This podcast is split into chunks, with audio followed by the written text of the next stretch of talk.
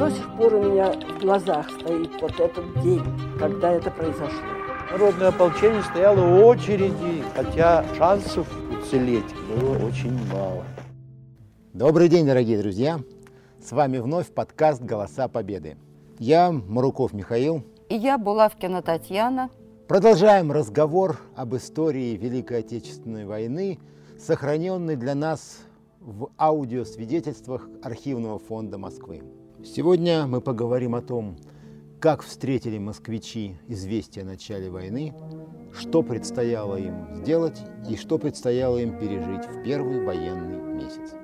И вот неожиданно совершенно в 12 часов дня Вячеслав Михайлович Молотов по радио объявил о нападении Германии на Советский Союз, о начале войны. Граждане Советского Союза, сегодня в 4 часа утра германские войска напали на нашу страну и подвергли бомбежке здесь у нас был дом такой, что все люди знали друг друга.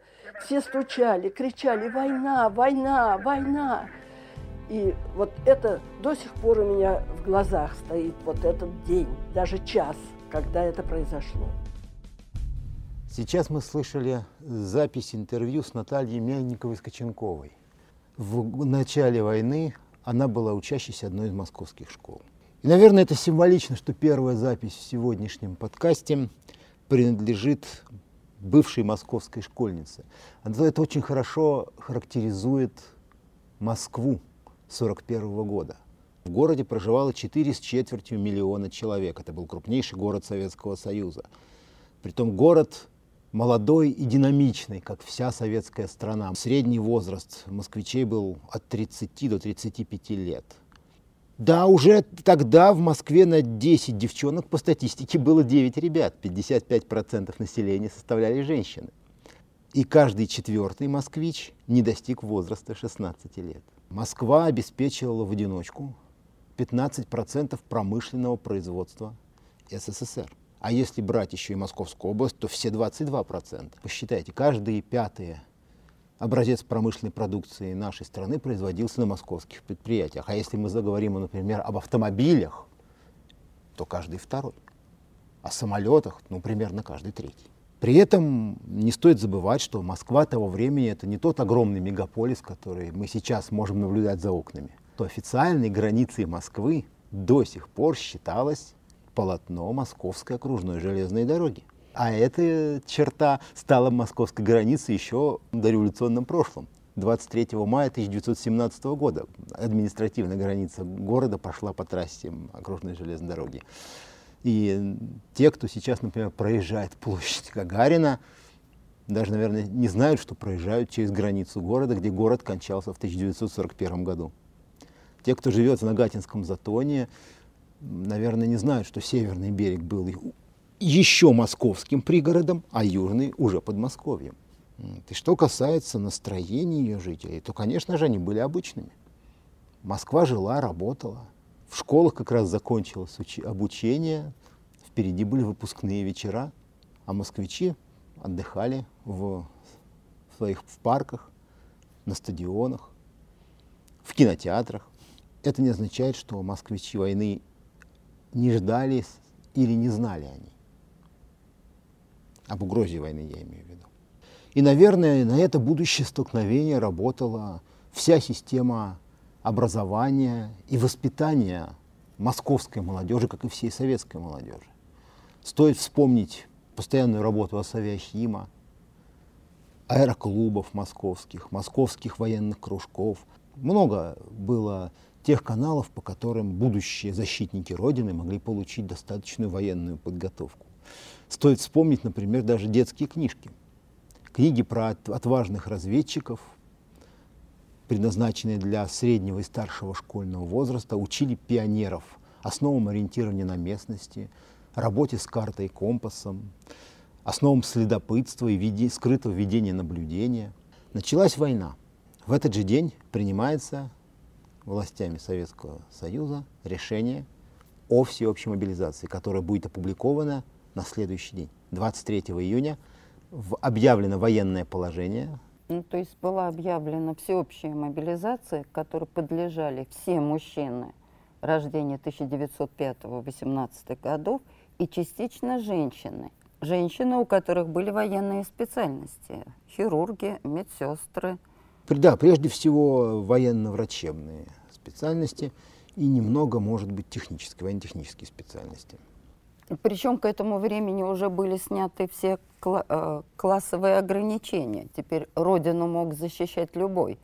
Дворянского происхождения, священнослужители, купцы, чего раньше не было. Но надо сказать, что вообще объявление от мобилизации вызвало огромный патриотический подъем среди москвичей. Мобилизация в то время проводилась также по линии НКВД. Ну, правильно, поскольку паспортная система в НКВД, все вопросы регистрации и учета населения, в том числе и учета военнообязанных, и МОП, МОП работа тоже в ведении НКВД. Соответственно, и статистика проведения мобилизации тоже имелась милицейская. Так вот, по этой милицейской статистике известно совершенно точно, что за период проведения первой волны мобилизации с июня, ну где-то по конец июля 1941 года, в Москве и Московской области было мобилизовано почти полмиллиона человек, в том числе по Москве более 300 тысяч человек. По большому счету, в отношении большинства людей даже рассылка повесток оказалась излишней. Люди сами приходили в военкоматы и буквально штурмовали их. И всего 35 человек. Не поняла, 35 тысяч? 35 человек, повторяю, единиц на 4 миллиона, на 4-миллионный город оказались в числе тех, кто уклонился от исполнения своего воинского долга. Огромное количество тех, кто не подлежал в обычных условиях призыву, тех, кто еще не достиг призывного возраста или не подлежал призыву по здоровью, все равно явились в военкоматы. Более того, огромное количество людей всеми правдами и неправдами стремились, стремились попасть в армию, идя даже на э, всяческие весьма небезопасные для них личные ухищрения. Вот, например, у нас есть несколько записей о том, как молодые, слишком молодые, чтобы воевать, москвичи, все-таки стремились попасть на фронт со своими более старшими товарищами. Давайте послушаем хотя бы одну из этих записей. Я еще подумал, чего они паникуют? Господи, ну началась война, так мы их завтра же накажем, и не пройдет недели, как мы будем праздновать победу в Берлине. Я был довольно молодым человеком, мне в то время исполнилось всего лишь 15 лет, и я охотно верил всему, что говорилось и писалось. В душе было очень неспокойно. Но ребята были настроены попасть на фронт. Это точно абсолютно. Те, которым было побольше, лет по 20, даже раньше сами шли в райвоенкомат для того, чтобы их взяли. И мне очень хотелось попасть вместе с ребятами, то есть вместе идти на фронт, чтобы ближе друг к другу быть. И я решил идти. Матери и отцу я не сказал. Только потом они узнали, и мать прибежала в райвоенкомат и плакала, стояла около райвоенкомата. А я уже был острижен и переодет. Давайте послушаем запись минера-подрывника Владимира Фролова, как осаждали военкоматы, желающие принять участие в боевых действиях. Тогда мне было 18 с половиной лет. Я только что кончил первый курс, и 22 июня мы начали осаждать военкоматы, записаться куда-то в армию, пойти на фронт. Нигде нас не принимали, отсылали назад учиться, говорили, ждите, мы вас призовем. Все-таки мне удалось вместе с другими геологами, историками, биологами найти лазейку, через ЦК комсомола попасть в формирующиеся десантные, диверсантные войска. Отбирали туда спортсменов. Я был лыжник, бег у меня очень хороший был. 100-метровку бегал за 11 секунд. И 15 июля я одел военную форму. А с какого возраста призывали? 19-21 год. Фактически с 21 года Почему добровольец-то? Я все никак не могу разобраться. Потому что с 21, да, призывали? Да. А, но значительная часть уже потом ушла из 18, из 17. это, даже. это потом. Да, ну, это потом, потом наступило очень быстро. Очень многие молодые люди, те, кто не мог попасть на фронт по возрасту, старались попасть хотя бы в военное училище. Ну, скажем так, один из моих родственников тоже не подходил по возрасту. Но он самовольно, сбежав из дома, явился в военное училище, в Рязанское военное училище войск связи тогда, скрыв факт отсутствия у него документов, необходимых для поступления во все военные учебные заведения, сказав, что их типа дошлют позднее, поступил и отучился полгода, прежде чем выяснилось, что он эдакий заяц. Но ему в итоге позволили продолжать учебу, поскольку шла война, и патриотический поступок молодого человека оценили. Мы можем, кстати, послушать еще одну запись. Там героини этого рассказа тоже, можно сказать, пускаются во все тяжкие, лишь бы попасть на фронт. Настолько мне хотелось на фронт, что мы сели с этой стамаркой и стали думать, как же мне-то, вот она-то с 26 -го года, а я с 28-го, я совсем никто, сопля какая-то. Вот, она говорит, давай, исправим твою метрику. Не думали о том, что паспорта у меня нет, это ладно, метрика была. И мы стали исправлять метрику. Михаил, а вам не кажется, что те, кто успели пройти военное училище, кто получил хотя бы начальные навыки, умение обращаться с оружием, что у них больше шансов было выжить, чем вот народное ополчение, где краткосрочные курсы люди не успевали овладеть военной специальностью, что у них было меньше шансов выжить в этой войне? Это очень сложный вопрос применительно к Советскому Союзу кануна и начала Великой Отечественной войны. Мы ведь помним, что вообще воинская повинность введена только в сентябре 1939-го. То есть даже двух лет еще не прошло. А срок службы, кстати, установлен как раз двухлетний. То есть те, кто был призван в армию в 1939-м, еще служили в 1941-м. И э, другим прошедшим армию солдатам, по большому счету, браться было особо неоткуда. Не было этих самых людей с полноценным военным обучением. Да, были люди, отслужившие в Красной армии образца 30-х годов, но она была кадрово-милиционная. И там ее максимальный кадр был где-то полтора миллиона человек, реально до 800 тысяч, тех, кого, кого призывали.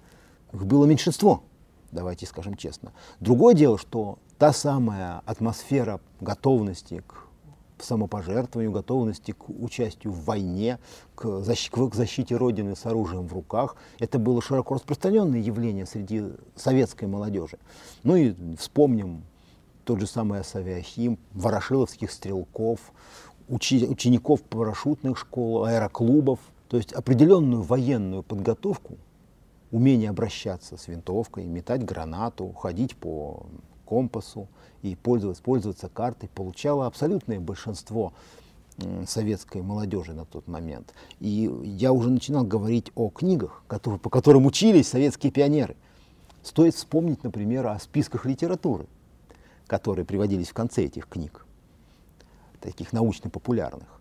Та, да, там были и Майн Рид, и Фенемор Купер, и э, другие писатели, Жюль Верн, да, и другие писатели. Но там же в списке литературы указывались и полевой устав Красной Армии, и, э, например, сочинение Лоренса Аравийского «Восстание в пустыне». Тогда мы знали его, эту часть его эпистолярного и творческого наследия под таким названием. И мемуары о Первой мировой войне, о гражданской войне. То есть фактически дети получали по нынешним временам просто запредельную военно-теоретическую подготовку. Не стоит забывать о книгах, например, по авиамоделизму, которые давали очень солидную, даже математическую подготовку будущим летчикам, штурманам там, и бомбардирам. И книги по военно-морскому делу, и книги по снайпингу, которые хорошо знали. Меткие стрелки у нас были очень даже популярны. Еще не надо забывать, что все массовые организации вели систематическую военно-патриотическую работу и военно-шефскую работу.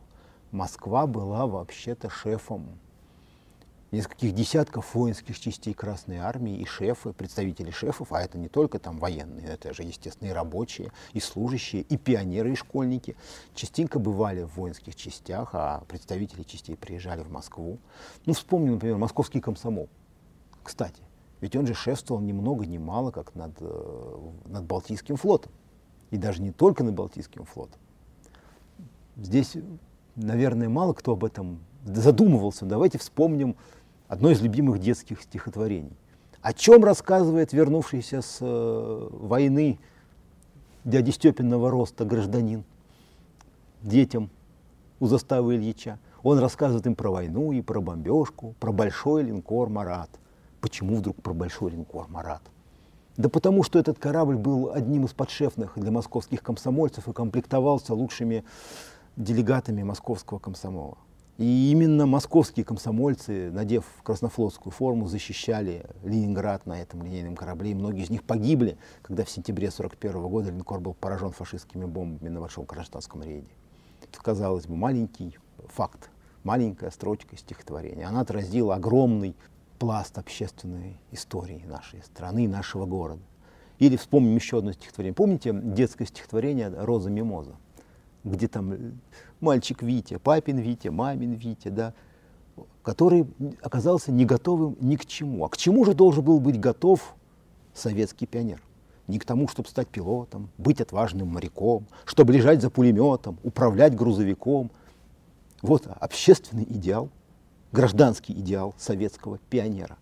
Все четыре специальности можно, легко можно назвать и военно-учетными. Михаил, я хотела спросить, а какое вооружение было на начальном этапе войны? Я видела много фотографий, на которых э, изображены ополченцы со странными длинными винтовками, оканчивающиеся узкими длинными штыками – это что за винтовки? Ну, что касается вооружения Красной Армии, то оно у нее было стандартным. Но мы сейчас начинаем говорить, видимо, о народном ополчении, да. о добровольческих воинских формированиях. Кстати, э, народное ополчение началось еще до народного ополчения, если можно так сказать. Из истории Великой Отечественной войны мы знаем, что Московское народное ополчение берет свое начало в ночь со 2 на 3 июля 1941 года. Но еще 24 июня 1941 года было принято решение о борьбе с парашютными десантами противников при фронтовой полосе. И по этому решению во всех районах, оказавшихся на военном положении, создавалось первое добровольческое воинское формирование, а именно истребительные батальоны.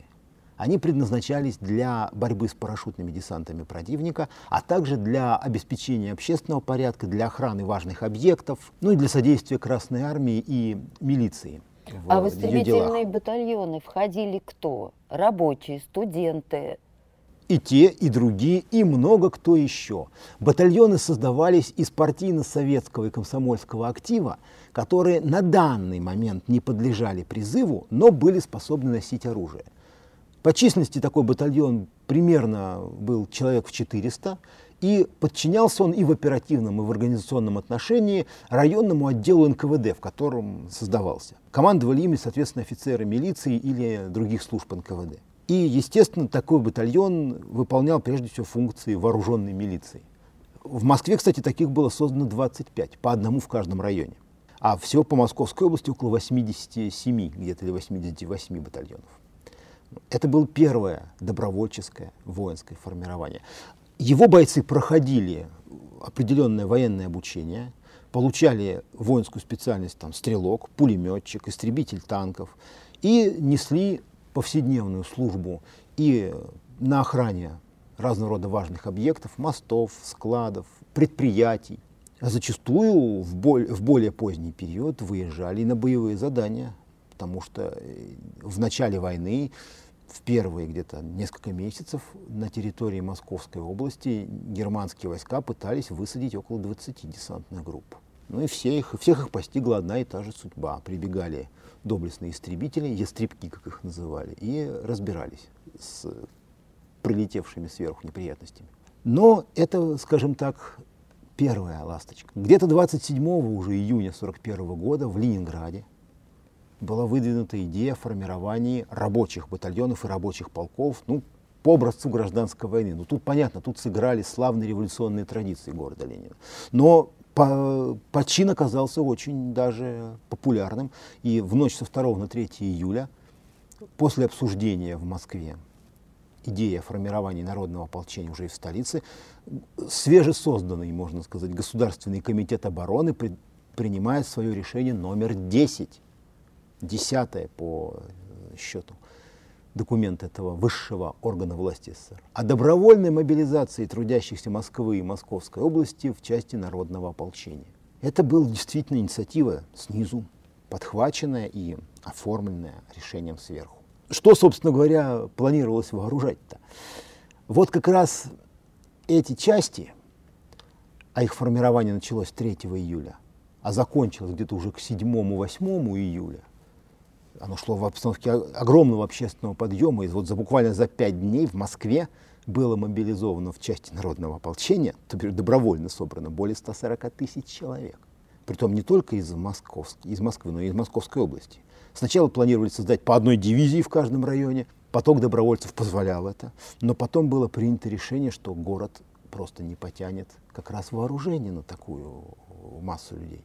И было создано 12 дивизий по два района, скажем так, образовывали одну дивизию и ее доукомплектовывали добровольцами из Московской области. Михаил, я вот не понимаю, а как получается, если мобилизовывали все мужское население, да, частично женское, а кого набирали в народное ополчение? Ну, давайте посчитаем, давайте посчитаем. Это, это чисто арифметическая задача.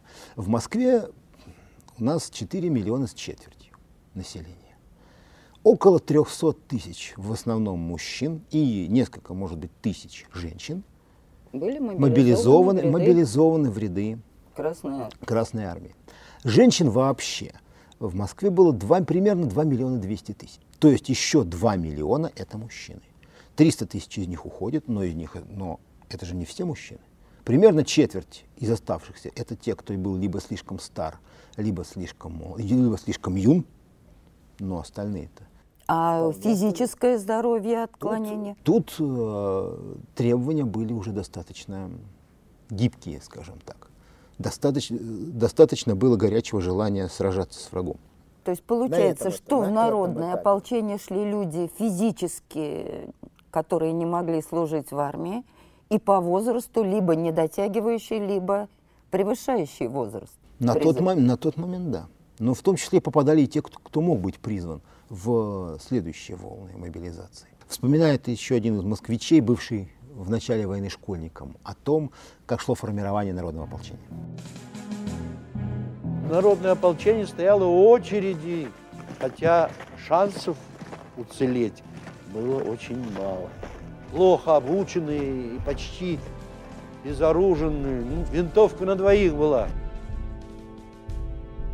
Народное ополчение обеспечивалось вооружением за счет местных ресурсов. Применительно к нашей столице это означало, что оно обеспечивалось ресурсами со складов Московского военного округа прежде всего. Военным советом Московского военного округа. Но это, не, это правильно, потому что в так называемой тройке, любили в Советском Союзе тройки, по формированию народного ополчения в каждом районе такие были созданы. В обязательном, в обязательном порядке входили райвоенкомы. Ну и, соответственно, Московский военный округ комендант Москвы, военный совет округа поднимали свои склады, скребли по сусекам и выискивали, чем можно было вооружить. Стандартное вооружение Красной Армии на тот момент – это винтовка или карабин системы Мосина образца 1891 дробь 30 годов. Но все дело было в том, что Московский военный округ, он не считался передовым, он, в общем-то, был уже глубоко тыловым. И на его, на его складах не предусматривалось лишних 150 тысяч винтовок такой системы. Зато на, на складах хранилось оружие, находящееся, скажем так, в стратегическом резерве.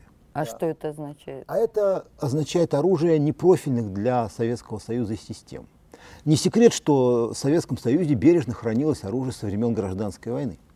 Даже более того, со времен Первой мировой, русско-японской и более того, русско-турецкой войн войны 1877-78 годов. Ну, система-то вполне себе боеспособная, стрелять может, а вдруг понадобится. И вот э, ополченцы получали прежде всего оружие бывшей польской армии, которое было разоружено советскими войсками в 1939 году. А это означает винтовки системы Маузер, одного калибра, кстати, с германским 7,92 мм. Вот. Пулеметы Браунинга образца 1928 года, тоже из той же самой польской армии. Пулеметы Максим, но только не, совет, не, не российские, а германские, образца 1908-1915 годов. Но это первая волна, скажем так. Но, но и этого оружия не хватало.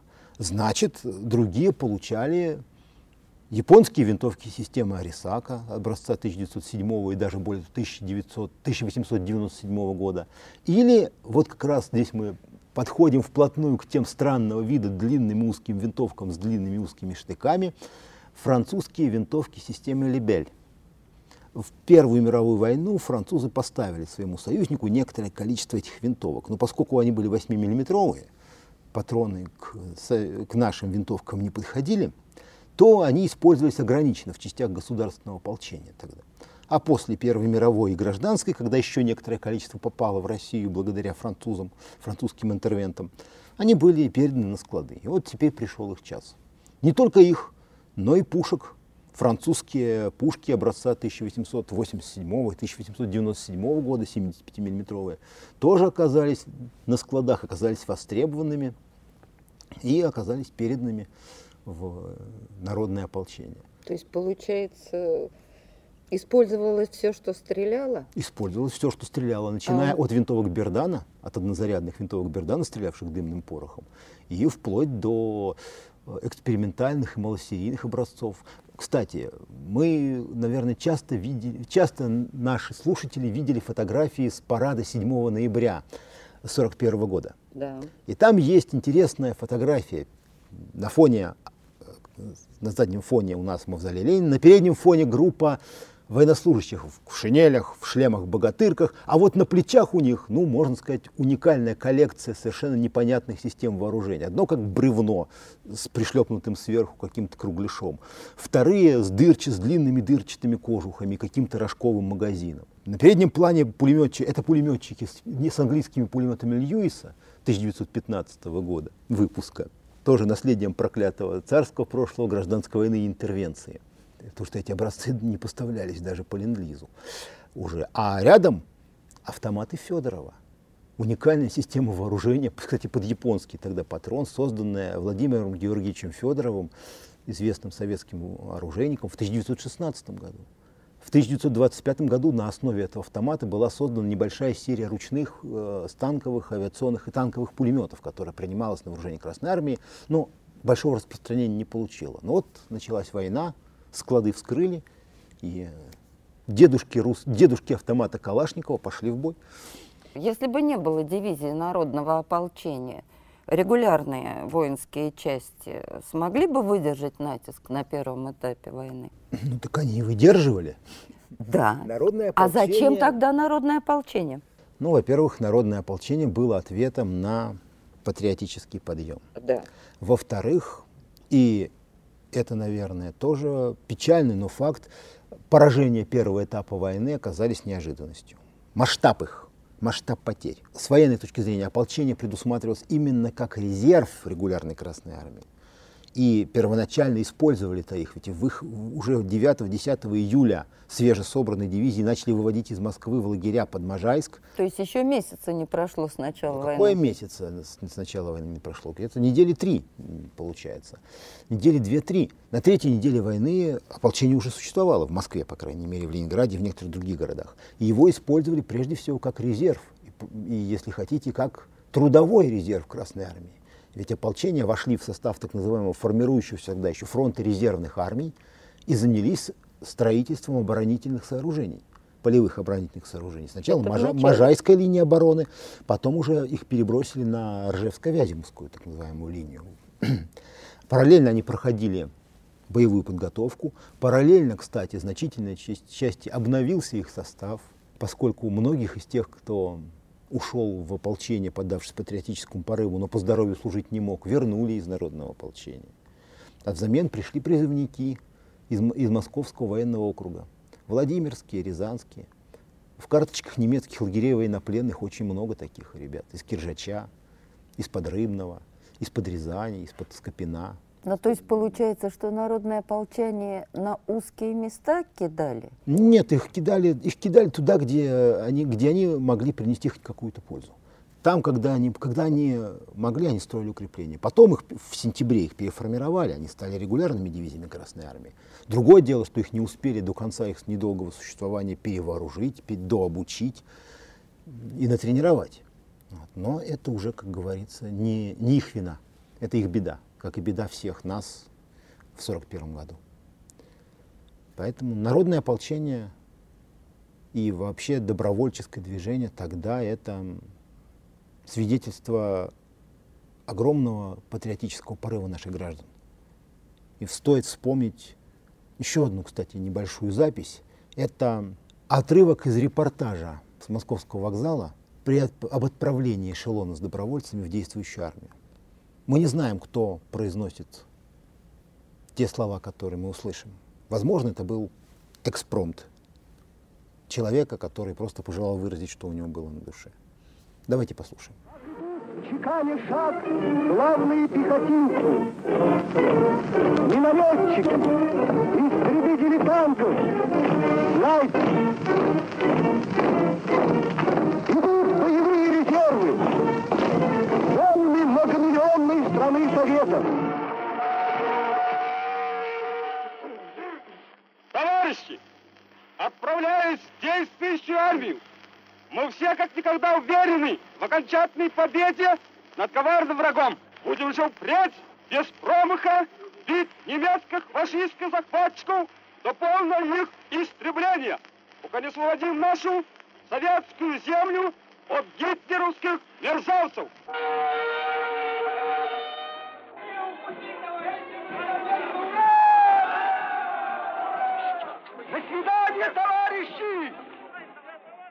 Да, сцены как будто сошедшие с киноленты «Если завтра война». Там тоже есть э, картины передвижения советских войск на фронт борьбы с вторгнувшимся врагом. И вот тоже встречи на вокзалах, проводы, встречи в пути. В общем-то, очень характерно для советского времени, для советских людей того времени. Ну а Москва, кстати, ведь жила не только ополчением, не только мобилизацией людских ресурсов, но и спасением от войны тех, кому на войну было попадать ну совсем ни к чему. Уже 1 июля 1941 года принимается первое решение об эвакуации из Москвы детей. Другое дело, что эвакуация это началась уже тогда. 8 июля принимается второе решение об, об эвакуации семей рабочих и служащих, и 19 июля третье. То есть фактически меньше, чем за две недели эвакуировали детские сады, школы? Детские и... сады, интернаты, прежде всего учреждения, где дети пребывали круглогодично, то есть детей, которые были лишены родителей, детей-сирот, маленьких детей, которые там, где было возможно. Потом, а также, а также многодетные семьи и семьи рабочих и служащих оборонных предприятий, которые отправлялись в эвакуацию вместе со своими предприятиями. Куда отправляли? Вот здесь, конечно, есть несколько сложностей. Детей часто вывозили недалеко от Москвы. В Московскую же область, в Рязанскую область и в Тульскую область. Ну, например, некоторые детдом, детдомы и дома ребенка попали, например, в район Михнева. Это был вполне себе безопасный район эвакуации на тот момент.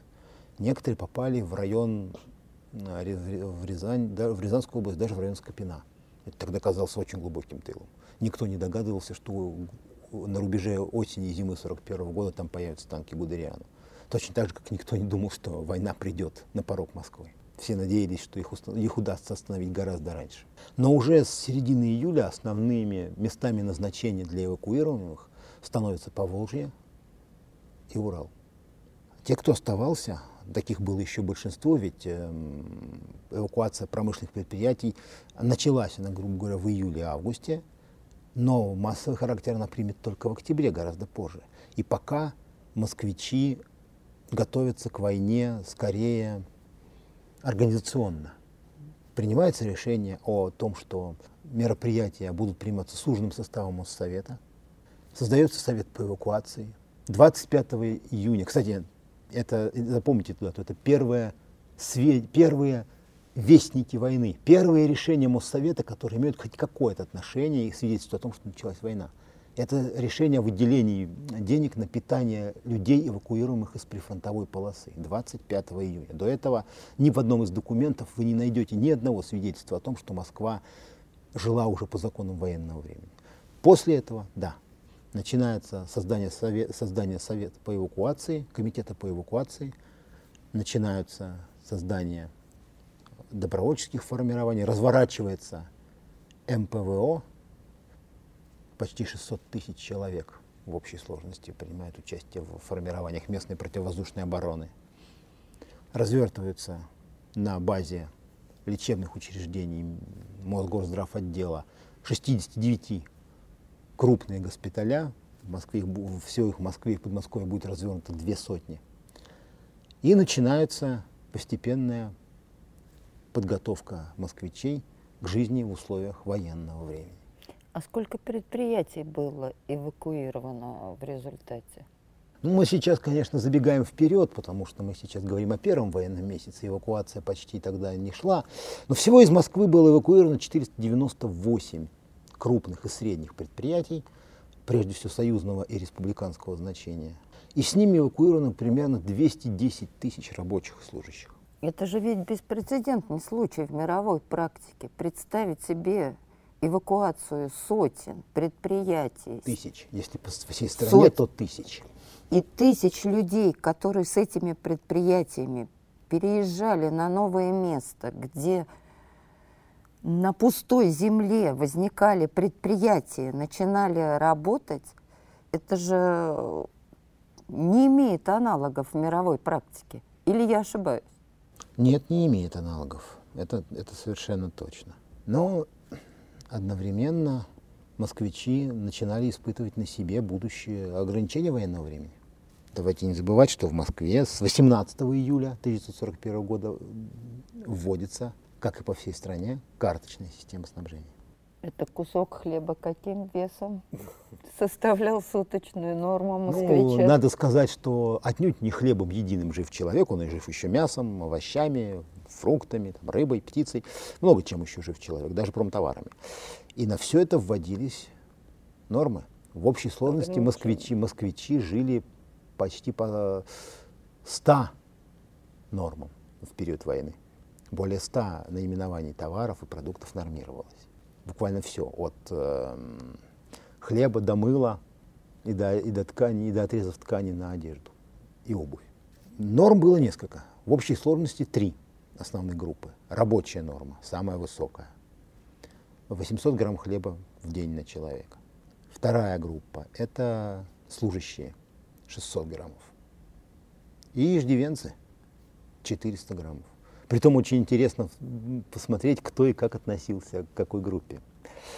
Э, Иногда происходили даже курьезы. Ну, например, к группе иждивенцев относились деятели культуры и искусства, То очень, они- очень многие, особенно, например, не повезло художникам. То есть они не рабочие и они не служащие. Но они не рабочие, не служащие, не служащие, они люди творческих профессий. Но если они не состоят в штате, например, конструкторского бюро или какой-то организации, увы, Ну, как сложно себе Зато- представить заслуженного артиста конструкторского бюро. Да, увы. Зато, например, э, к, к категории служащих относились все московские священнослужители. Они же служат, они же находятся в определенной организации, в определенных рамках, поэтому они относились к категории служащих. А И получали пайки по... было много? Не могу вам точно сказать, сколько их и было, поскольку в документах бюро по выдаче продовольственных карточек Моссовета, оно тоже было создано в июле 1941 года, определялось общее количество людей, находившихся на нормированном снабжении, их примерное распределение по карточкам, по категориям, но оно было в основном по более крупным категориям, то есть рабочие, служащие, там, отдельно выделялись дети, поскольку они нуждались в дополнительном снабжении, например, в молочном. В июле 1941 года мы уже можем наблюдать, к июлю 1941 года мы уже можем наблюдать практически все те явления, все те события, которые определяли собой жизнь Москвы военной на протяжении почти всего периода Великой Отечественной войны. Другое дело, что в очень скором времени москвичам предстояло пережить гораздо более суровые испытания. Но и пока же их боевой дух очень был высок. Наверное, кстати, лучше всего это настроение москвичей выражает клятва московских ополченцев. Ее текст очень короткий, но очень выразительный. Э, сохранила еще одна аудиозапись, которую предлагаю вам послушать. Родина! Родина! Клятвенно обещаем! Клятвенно обещаем! Что не пощадим! Что не пощадим! Своих сил! Своих сил! Крови! Крови! И самой жизни! И самой жизни! Борьба с врагом! Борьба с врагом! Оборона Москвы длилась э, около семи месяцев, что составляло 203 дня и 203 ночи. Москва оказалась единственной столицей мира, которая оказала достойное сопротивление и отстояла свою независимость. Э, если мы сравним со столицами, с европейскими столицами, такими как Варшава, где сопротивление длилось около месяца, или Франция. Москва сражалась 7 месяцев. Да, не знаю, конечно, насколько корректно такое сравнение со столицами оккупированных стран, потому что, с другой стороны, Лондон, Лондон тоже держался, да и другие столицы. Не все было, в общем-то, так печально в Европе. Да, можно сказать одно, Москва была готова драться до последнего. Мы здесь не затрагиваем наверное, даже второго ополчения Октябрьского 41 года. Не говорим сейчас еще о героизме тех москвичей, которые под бомбежками, под обстрелами сооружали оборонительные сооружения на поступах к столице. Их подвиг это вообще отдельный, отдельная глава. Мы даже, не, мы даже не дошли еще в нашем повествовании до героизма москвичей при отражении воздушных налетов вермахта и Люфтваффе на столицу. Но уже сейчас можно сказать, что Москва была готова драться до последнего, и даже более чем до последнего. Сейчас мало кто об этом задумывается, но ведь существовал и достаточно активно реализовывался план проведения в Москве подпольного, подпольной работы и боевой работы, даже на тот случай, если бы столица Советского Союза пала. Сражались в Москве все. Да. Дети, которые работали на заводах и выполняли двойные нормы, женщины, которые служили э, в госпиталях и вытаскивали, помогали раненым. Это старики, которые работали на предприятиях, женщины, которые копали окопы вокруг Москвы, устанавливали надолбы на центральных площадях и улицах. Это зенитчицы, которые на крышах осуществляли наблюдение за московским небом. Да, это практически все. Получается, да, вспомнить... весь город до единого. Да, да. Мы можем вспомнить, что, например, почти половина состава московской милиции ушла на фронт и заменили ее москвичи, в том числе почти наполовину женщины. Более двух с половиной тысяч женщин пришло по мобилизации на охрану, в органы охраны правопорядка только в 1941 году. Мы можем вспомнить, что на две трети 600-тысячная армия бойцов МПВО состояла из московских девушек, которые не только дежурили на крышах, это еще ладно, но они еще и тушили пожары, вытаскивали из-под обломков домов раненых. И дети, школьники, которые и школьники, на И школьники, которые, да, и школьники. Известен случай, когда мальчишка потушил за ночь 12 зажигательных бомб. А зажигательная бомба – это не самое приятное соседство с обычным человеком, мягко скажем. Это практически все, при том представители практически всех и общественных, и социальных слоев. В то, если мы вспомним, например, тех же самых московских подпольщиков, я хочу вернуться к этому сюжету, в их рядах были самые разные люди. Были ветераны гражданской войны, красные партизаны, которые партизанили еще в Приморье, там, против японцев и белогвардейцев. Но я не поняла, были... московского подполья не было. Было было и существовало вплоть до второй половины Великой Отечественной войны. Так же, как вплоть до 1943 года москвичи продолжали строить укрепления на подступах к своему городу. превращая его просто в неприступный укрепленный район. Было московское подполье, оно, оно создавалось на тот случай, если бы немцам удалось взять Москву. На этот же случай минировались все основные предприятия, объекты инфра инфраструктуры города, мосты. А предполагалось минировать метро московское? Московское метро, Большой театр, практически все, все мосты через Москву реку. Практически во всех местах, которые победоносный германский вермахт мог бы использовать для того, чтобы отмечать свою выдающуюся победу над большевизмом, его ждали очень интересные смертоносные сюрпризы. Мало того, в городе оставались люди, которые добровольно, абсолютно добровольно вызвались фактически пойти на смерть. Ну, в частности, для того, чтобы выступить перед победоносным генералитетом не менее победоносного германского вермахта, в Москве осталось несколько артистов оригинального жанра. Ну, например, артист, работавший в жанре художественного свиста.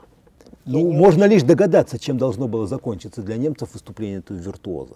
Или, например, труппа жонглеров, которые мастерски жонглировали ручными гранатами, замаскированными под э, мячики, кегли там, и прочие безобидные предметы. Ну, нетрудно понять, что эти люди, все они были смертниками. Что у них не было шансов уйти живым после выполнения своего задания. Тем не менее, они остались и были готовы. Притом среди них были разные люди, были священники, были офицеры, даже старшие офицеры бывших белых армий, были бывшие фабриканты, были красногвардейцы, красные партизаны, были кадровые сотрудники советской, советских спецслужб, были рабочие служащие московских предприятий. То есть фактически полный срез населения, полный срез москвичей, представители всех социальных, возрастных групп. Все, ну. они, все их объединяло одно. Они были готовы умереть на улицах своего города, умереть на защите своего города. В этом, наверное, коренное отличие Москвы от многих тех столиц, о которых вы сказали. Готовность к массовому самопожертвованию, готовность к любым лишениям и любым испытаниям. То, что в итоге позволило нам выстоять и победить.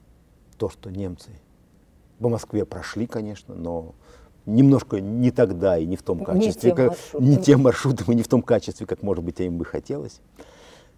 То, что Москва устояла, то, что Москва оставалась на протяжении всей войны нервным центром руководства страной, руководства обороны вооруженными силами, это, наверное, лучший итог рассказа о том, как москвичи встретили войну, с каким настроением они встретили войну, потому что это свидетельствует о том, что это настроение, оно сохранилось, оно никуда не делось, оно позволило нам выстоять и позволило нам победить. Следующая наша встреча состоится буквально сразу после 8 марта. И поэтому разговор у нас пойдет о женском лице войны. О том огромном, незаслуженно недооцененном вкладе, который в нашу победу внесли женщины нашей страны. Это будет тема нашего следующего разговора. А сегодня я, Михаил Маруков. И я, Булавкина Татьяна. Говорим вам до новых встреч. До свидания.